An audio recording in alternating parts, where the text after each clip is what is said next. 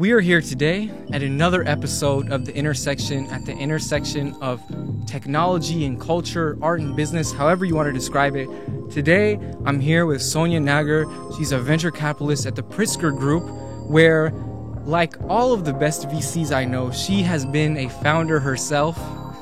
She has a background in mechanical engineering and she's a self taught programmer where her first job out of college was at General Motors in the advanced engineering group.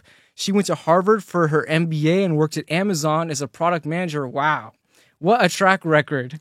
and, and afterwards, it's pronounced Pickie, right? Pickie, yeah. At Pickie, eh, like a personalization mobile shopping tool that yep. helped you like a ca- a catalog yeah, for your iPad. it was like a shoppable magazine. It's a good way to think about it. Back in 2011, 12, when the iPad App Store was brand brand new.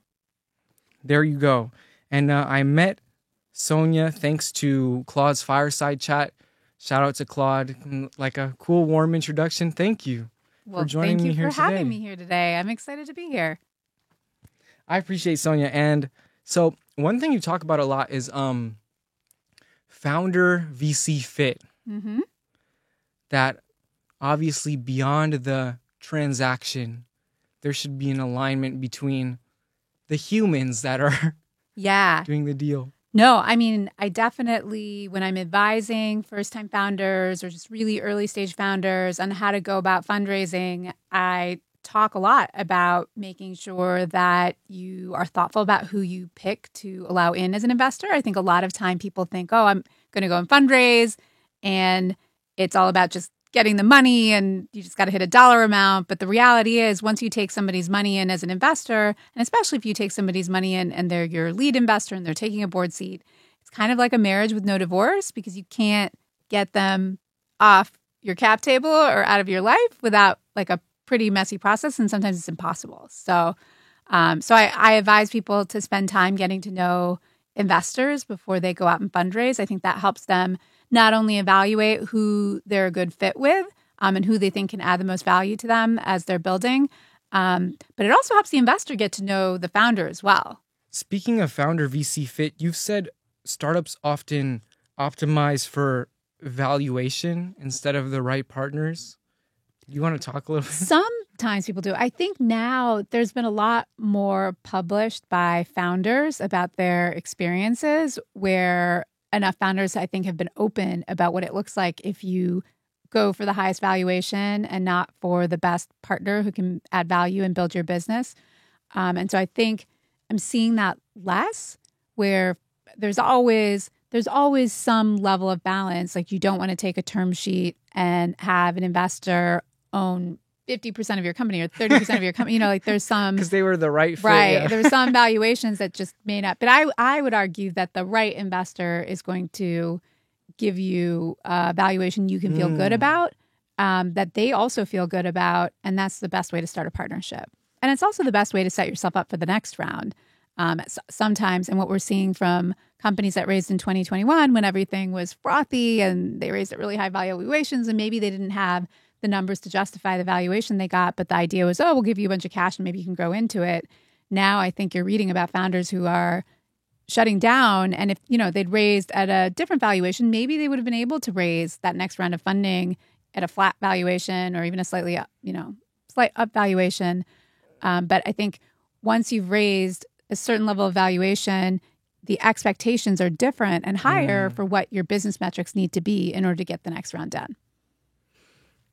Have you seen that play out in ways where the expectations get mismatched with the founders or the VCs? And what do you have any like best advice so that people up front when they make the deal it doesn't get complicated later? Yeah, I mean, I think it is always good going into a deal. We try to be very clear. And Pritzker Group, we're a little bit unique in that we're a slightly larger fund and we have a concentrated portfolio strategy. So anytime we invest, we want to write more checks behind that company and pretty big checks behind that company over the life of that company. And so we always go in and say, okay, for us to write that bigger check in that next round or to, you know, well, here's what the milestones are that we need to see you hit in 12 to 18 months. And then it's very clear here's, you know, here are the expectations going in. And then it's just lots of communication and feedback. And I'll be honest, often, very rarely, do, does a company exactly hit the metrics they need mm. to hit. But I think it's also important to have the conversation with your investors up front um, and understand before you decide to partner with an investor, how do they handle those tough times? Because um, often, like it's pretty common, you're going to need an extension or a little bit more time to hit your metrics or to figure things out. And you want to know that your investors have a history or a strategy of like when they decide they want to invest behind you, they're going to support you in the good times and the bad times. And in the bad times, that may mean writing a supportive check to give you more time um, even if you haven't hit all your numbers. So it's like what happens in the best case scenario, you're getting a higher valuation and more money. In the worst case situation, you want to know that your investors are still going to support you to give you a little bit more time to figure things out. So more money, even if the valuation might be flat. Hmm. What? That's so interesting. What?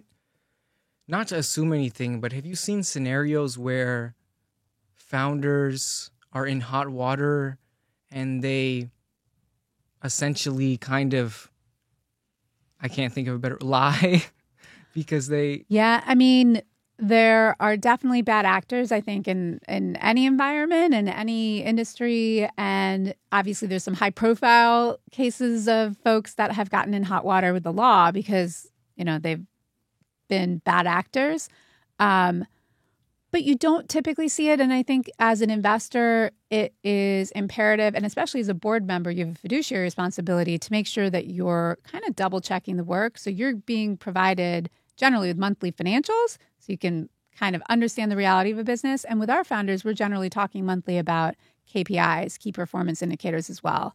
So we have a pretty good pulse on where things are going. It would be really hard um, for somebody to be dishonest. We also try to have multiple touch points with a company. So it's yes, the CEO is usually our primary contact, but we try to get to know the entire executive team. Mm. So we've got multiple channels for information to flow. So if anybody suspects that something funny is going on, you know, we have you have a single person that yeah.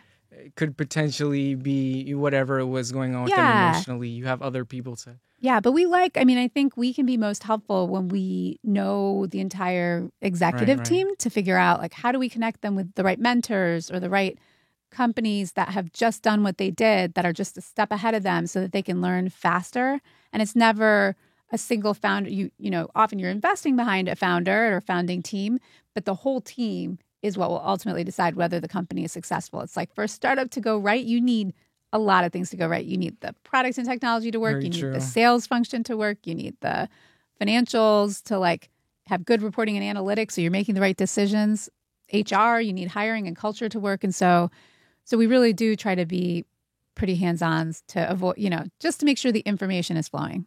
And that's on us. You'd say how how many VC firms would you say are that hands on? Because I think uh, there's a certain sentiment with VCs that they say in a maybe virtuous way, we're more hands on than the other VCs. Or maybe that's just the VCs I know, and there's a lot of VCs that aren't hands on what what is the hands-on yeah. dynamic with VCs and yeah, I always think it's interesting. Now I've been on a bunch of boards, and so I've seen, at least in the boardroom, a lot of people say they're hands on. And then when you talk to founders or you see what they're actually doing, you know, if they're showing up unprepared for board meeting, I've been surprised at how many people are not actually hands on. And I think the best way for a founder to vet that is by talking to other founders that that investor or firm has invested in and figuring out what value did they actually add you know were they they said they had this great network did they make any introductions uh, they said they could help with all of these things when i asked them for help or they've been asked for help. Have they helped? So there are there are practical ways.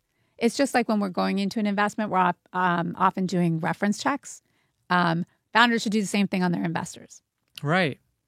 I feel like you have a really intelligent perspective on both ends of the reference checks. That you understand that for founders, they should reference other founders who've worked with partners that have invested into or could potentially invest into them. And on the VC side, you want to check anybody who's worked with this founder in the past to know if they're the right person to invest in. That's so interesting. Yeah. I don't feel like not to not I don't feel like a lot of VCs do that or they they should. I mean, if you're saying that people, if you think about hiring, if you're going to hire somebody, would you hire somebody without doing reference checks or background right, checks? Right, right, like I, right. You never would if you were in an operating role. There's no reason. It's like the people are so critical in a startup. And so why wouldn't you do that there? And then vice versa. I think a lot of people know that it's the right thing to do, but it takes work. Mm. And so hmm. you gotta, not everybody wants to put in the work. True. Earlier, you mentioned KPIs. Mm-hmm. And um, maybe this is an ignorant opinion, but I've always felt like KPIs lacked some kind of substance that if you're really focused on a specific metric that there are other factors within the process of trying to make something happen that are not as easy to measure maybe this is in maybe this isn't being articulated very well but how do you balance KPIs with like the the more qualitative aspects yeah. of founding something yeah so i think the key thing is to pick the right KPIs and so and have a uh, have a short list of true north there, you know, things that you're tracking and you got to track inputs. So things like your cash position or your revenue, those are outputs. Those are not inputs. Inputs would be how many sales leads is your um, sales team bringing in per month, or how many, you know, if you're in a marketplace business, how much new supply have you brought online in the last month? And so it's like it's a little bit step ahead of revenue and some of the outputs.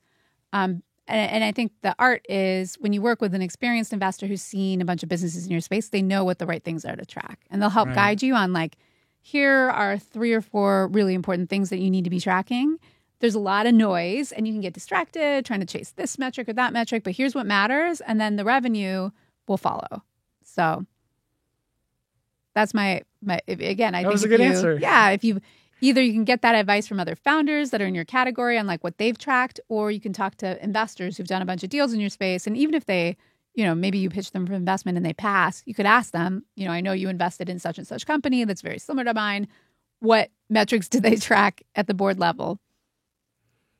To make a little tangent at mm-hmm. pickie you were very involved in this like consumer focused personalization tool. So is there anything these days that in in terms of like personalization when it comes to consumers or brands that are becoming more personalized that yeah trends or stuff that you're eh, looking at yeah, I mean, right now personalization has really become table stakes. Mm. It's like hmm. consumers expect to get an email that is relevant to them, otherwise they're just going to delete it. And same, you know, text message, the bar is even higher. It's got to be timely and relevant, otherwise people are going to unsubscribe. And so the bar is really high, I think, for consumer expectations. So in 2011, what we were doing to try to make a more curated, personalized experience, I think now it's like table stakes for consumer brands. If you're trying to appeal and win over customers, you've got to stand for something very specific. And so I've definitely seen a proliferation of brands. It's like if you are uh, like in clothing and apparel, it's like there are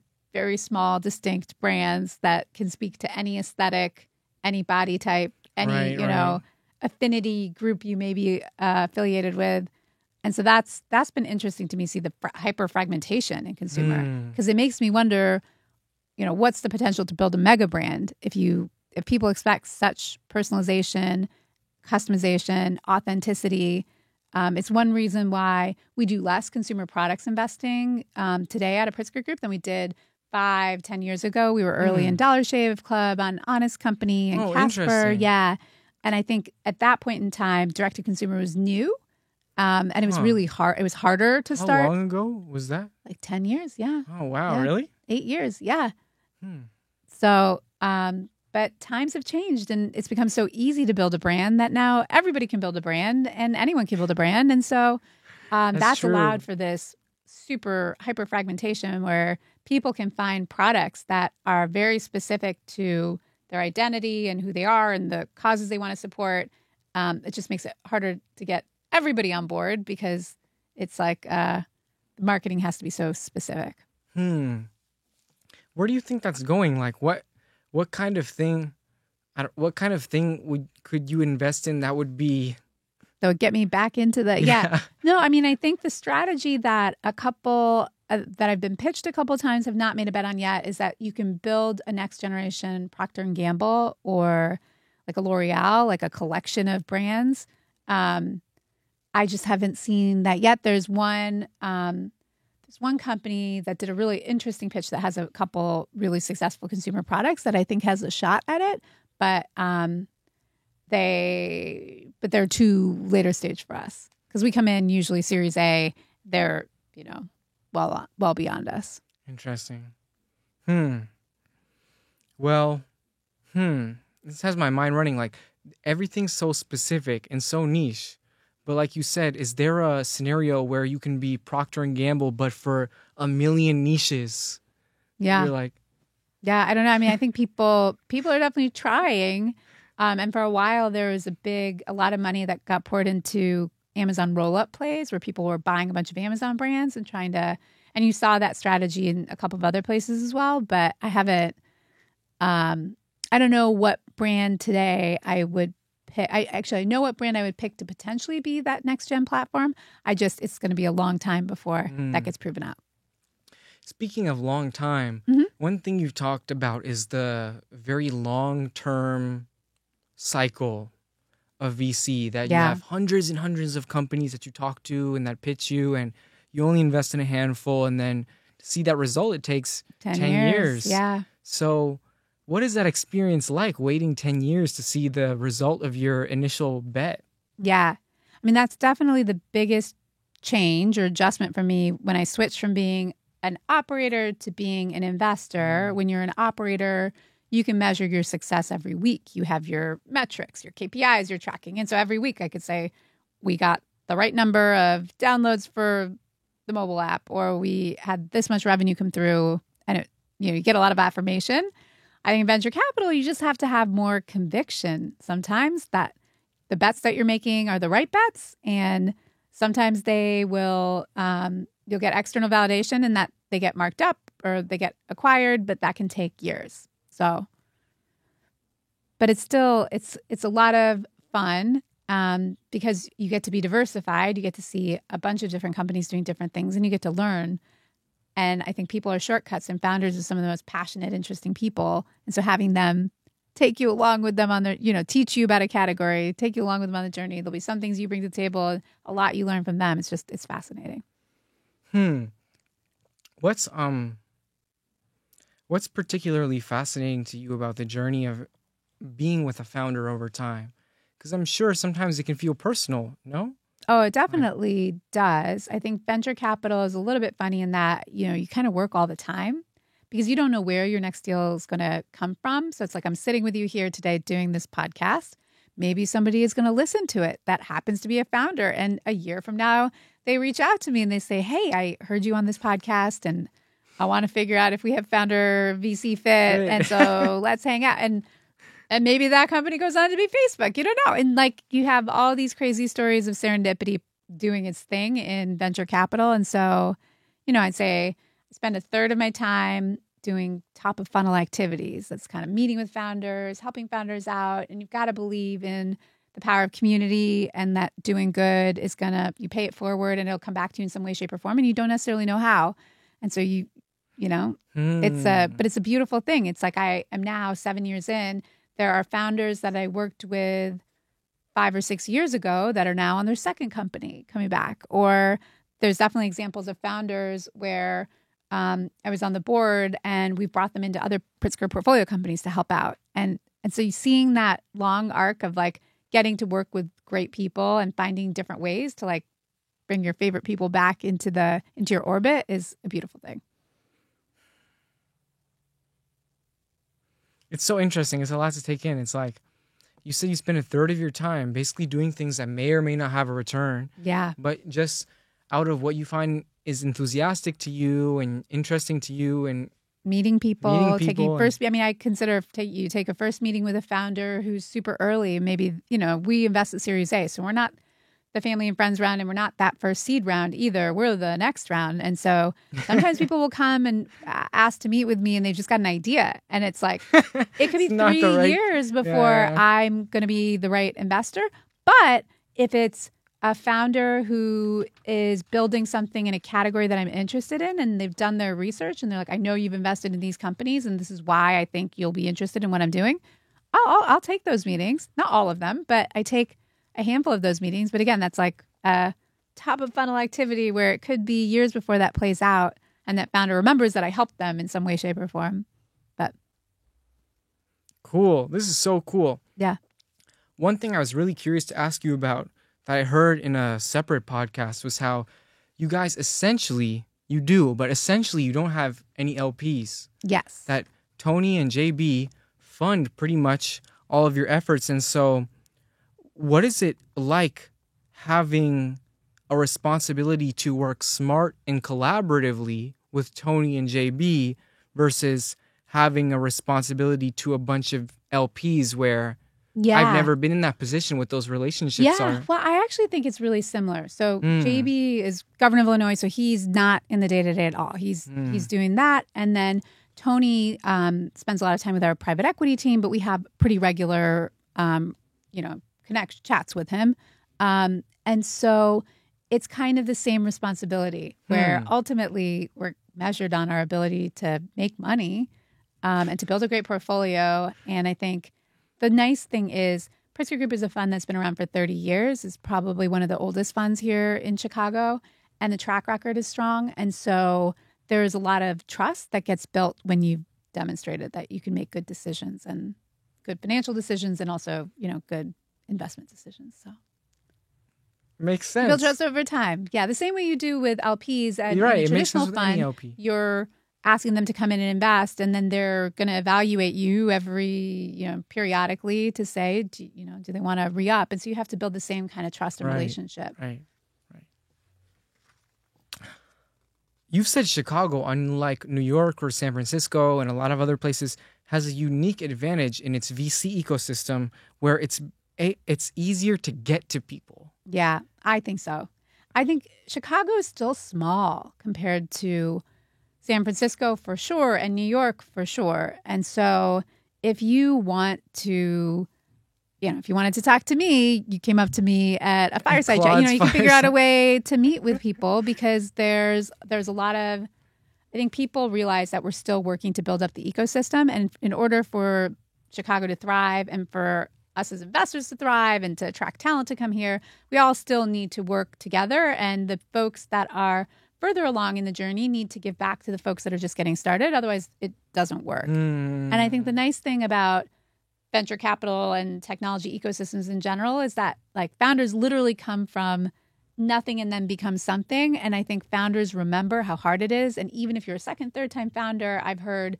successful founders that have had billion dollar exits on their second company tell me that it's been just as hard to fundraise and just as hard to build because Really? startups are hard. Startups are hard. I think some things become easier, like maybe raising your first round of funding is easier, but that second and third round can still be hard. And maybe Mm. hiring becomes a little bit easier because you know, you know, you have your first 10 hires, but then as you scale, you've still got to figure out all the things around culture and HR and people management and processes all over again. So, you know, I, I think because of that, people bond more deeply. And I do think people want to pay it forward because they remember how hard it is and they recognize that ecosystems thrive, like all ships rise together. And so we need to make sure we have a high tide rising all boats by helping. And so I don't know. I think in some of the more successful, larger ecosystems, there can be a little bit more um, probably snobbery or elitism where people expect you to be able to find a warm introduction, you know, to be introduced by a certain person. Otherwise, they're not going to take the meeting. I think people in Chicago are generally more more open, and they're definitely more collaborative too. I think because we have a lot more smaller funds, um, people are more likely to syndicate a deal, which just means that they're in on the coast because the funds are so large. They need if it's a ten million dollar round, that investor is going to take ten million because they need the whole round because they've got to deploy as much capital as they can in order to make their fund economics work. Whereas in Chicago, you've got smaller funds. People are more likely to phone a friend and say, "Hey, I'm doing this deal. There's some room. Do you want to co-lead it with me or be part mm. of it?" So So would you say conclusively that because Chicago's smaller in what's going on, there's more potential for us to rise the tide together? So maybe we're at a unique opportunity where there's like a lot of uh, collaborative recycling that can go on within the yeah, next I mean, couple I'm an decades? optimist, so that's definitely the optimistic way to look at things. I think, you know, the pessimistic way to look at things would be say we're small, we don't have big funds here, and so it's harder for startups to get founded. We haven't had, you know, a mega exit like uh, um, Facebook or Google. And so we don't have that kind of recycling of talent or the big pull to bring talent in, to train the talent, and then to like recycle the talent back into our ecosystem Mm. with experience of what it looks like to operate a, at a world class tech company. And so I think there are pros and cons. Um, I'm an optimist. I'm an, you know, I'm going to take the optimist former. in you The says we optimist can do that in the next we five, could. 10 well. I think it's going to take a long time. I mean, I think what we really need are those um, mega exits. Like we need some mega companies, mega success stories to be those like anchor tenants, the same way that you have Microsoft and Amazon in Seattle. Um, and then really, it's like the Bay Area has done it best with so much density of the companies, the talent, the capital. That kind of creates the trifecta for helping startups succeed. So, would you agree, even though we live in such a remote international world at this point, that there's still a lot of importance in having a local Yes. density? Yes. I mean, I do think at the earliest stages for angel investors who are writing that very first check and for seed investors, often people prefer to invest locally. In the Bay Area, the um, the an- analogy, the, the the thing that I've heard or the saying that I've heard is that some investors only want to invest a bike ride distance uh, radius from where they live. And while it sounds trite and kind of like, well, why why would you restrict yourself that way? It does make sense because if you think about it, and even for um, you know, for Pritzker Group, a third of our we invest nationally, a third of our portfolio is Midwest. In the Midwest, we do have deep relationships with we know the founders. So if you're looking to hire your first CMO, you know, CFO, we know the service provider. Like we were able to help um, uniquely in some ways in the areas where we have some density. So we definitely, you know, New York is another ecosystem we've invested a bunch in, and then LA. And so those are kind of the three geographies, like East, East, Northeast, mid, yeah. and West Coast. uh, yeah, we kind of have good, some good coverage. Um, but it helps. It helps to, and then you can do more in person things. You know, you can break bread, have drinks. So uh, there's a deeper level of relationship building that you can do in person. And I know folks hate to go into the office now, apparently, but I I, don't think so. I, I, like in so. person. Obviously, we met in an in person fireside chat. Right. If you had sent me a cold email, I think it'd be much Probably harder for me. would know. Probably would not much, signed much up. harder. But I'd you say. came up to me in person, and I was like, "Oh, okay, it seems like a reasonable ask." And you took all the t- you know the time to get out to that fireside chat. I appreciate that it's a little bit harder, and because it's harder, is. It's people appreciate the effort. I told Claude, Claude has facilitated a lot of people I've brought on this podcast, honestly, even if they were remote. Like, have you, you know, Nate Jones? He's like a former partner in Andreessen Horowitz for Yeah. eight years. And I met him at Yeah. the Tech Chicago week and all type of people I've had on the podcast. Yeah, yeah, So you're right. There, ev- even if it's remote or in person, there's so much value in actually meeting someone yes, where you know both of them have put in a Mhm. certain amount of access to get yeah, into the same space. a little bit of effort goes a long way. One thing um during the fireside, speaking of the fireside, is you said if you weren't in business in the way that you are, that you'd open up a coffee shop. Yeah, And not to uh, throw the audience under the bus, but it felt like some of the people were a bit, little bit thrown off by this response that they were like a coffee shop. Yeah, I know. People don't understand. I mean, I think the the comment I'm making is more. I think everybody thinks the grass is greener on the other side, and I probably fall into that bucket where I'm like, you know, I've built software companies, and now I invest in software and technology companies. But there's something appealing about like a brick and mortar, a business, you know. So, and I love coffee and tea. You got to do what you love. So, so yeah. So I've always thought that would be like a fun retirement gig. I'm far from that. But Do you feel like people in the broader world of business and entrepreneurship could be a little bit more open minded to the nature of what fulfillment is? Like in the sense that you Yeah. were like, I could open up a coffee shop, and they were like, a coffee shop. yeah, I don't think you can be successful in a coffee shop. Yeah, I mean, but, somebody like- started Peet's Coffee. Somebody founded Starbucks. Like, don't get me wrong. I mean, that you can build an empire doing many things, and I think that's one thing I've come to appreciate. Being in Chicago, where not everybody has become successful in tech, some people have made a lot of money doing other traditional things, um, and so I think in the tech bubble. If you only talk to founders and tech people, it can be give you a warped view of the world and how to be happy. And so I like having outside perspectives and try to spend a reasonable amount of time getting exposure to folks who are not in the tech echo chamber because I think it's healthy. And ultimately, um, because I do a fair amount of consumer investing, it's important to understand what real people are doing and like the people in urban city centers and in um, these tech echo, cham- echo chambers are not normal people. So it's like, you know, for me to have a pulse on what is going to work in a business, I need to not outside always, of that. Yes. I need to have a diverse set of perspectives and and I think every often I'll get pulled in there by the founders that I talk with. If somebody's starting a company and they are selling in the construction equipment industry or ag equipment industry, I'm talking to farmers. And, you know, like I, I try right. to, we do a lot of customer interviews to gain a perspective, which is one of the things I love about my job because you get you get to be a little bit of like a cultural anthropologist and just understand how other people view the world and right. what's important to them and how they think about whether it's buying decisions like you know, I find it fascinating. Agreed. Yeah. Agreed. But I'm literally making a private agency around what you just described just yeah. now because I feel like teams are not very good at that. I happen yeah. to be really, really good at that. Yeah.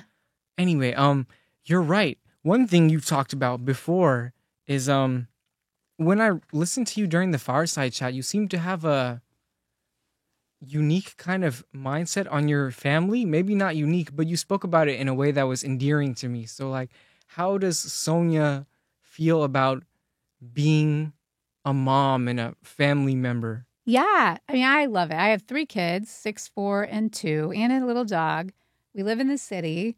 And I mean, it's just so much fun. I think you learn a lot from seeing your kids learn.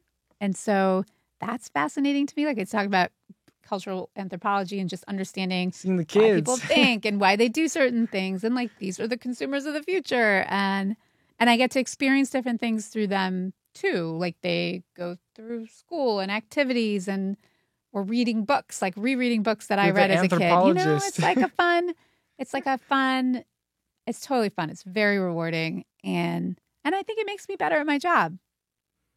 I agree 2000%. I'm sure it makes you better at your job because you have no choice but to be an anthropologist. Yeah. you got to understand why people do what they do and try to help them be good humans. And so you've got to yeah, you got to let you got to love people. And I like people. I think that's probably like I think there's a bunch bunch of different ways to be good in venture capital, um, but there's no doubt that you do have to build relationships with people, the founders you invest in, other investors you want to invest with, uh, and I like people, so it's a good fit. I'm very happy in my where I've landed.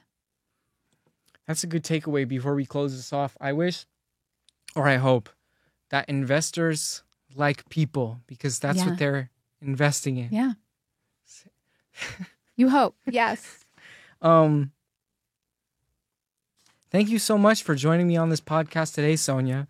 And if there's anything else you'd like to plug, anything related to your work, other people that you're enthusiastic about around the city, or anything in the world that you want to give a voice to right now, you have the floor to do that. Otherwise, well, I mean, I don't know if I have any asks or but um, I'll just say if you're a founder and if I can be helpful, don't be shy about pinging me. We invest in Series A startups, marketplaces, and vertical SaaS. So if you're in that category, let me know.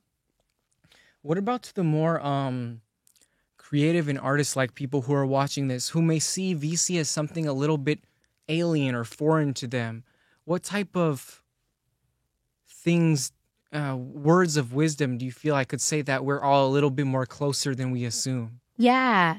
No, I mean, I think as an artist, you're making bets and trying to understand where culture is going and right. kind of trying to. And I'm not saying, I know some artists might poo poo the external validation, but if you're trying to no, make a life, do. As, they want to know, know that they are the one artist, who knows what's next yeah, up. you want to know what's next. And so that's a very similar concept as what we do in venture capital. We just you know, take a more, we're less gut and a little bit more data. As you get later stage, you're looking at a lot more data. But at the earliest stages, like the pre seed and seed investors, that's a lot more gut and people and understanding. Um, and so, you know, we're not as far as you may think. Absolutely. I try to, I actually try to give this example to people all the time that there is a, um, social capital that people get out of knowing that so and so was the next person to be famous Yeah. or to there that's a very real thing. Mm-hmm. So people have no idea what VC is, but when I tell them that VC is the equivalent to that, Yeah. they suddenly understand it. Trying to pick which artist is going to be Right, next. next. It's the same thing. Same thing. Well, thank you so much, Sonia. I really appreciate it. And um, yeah, this was awesome. Thank you for having me. Thank you. I appreciate it.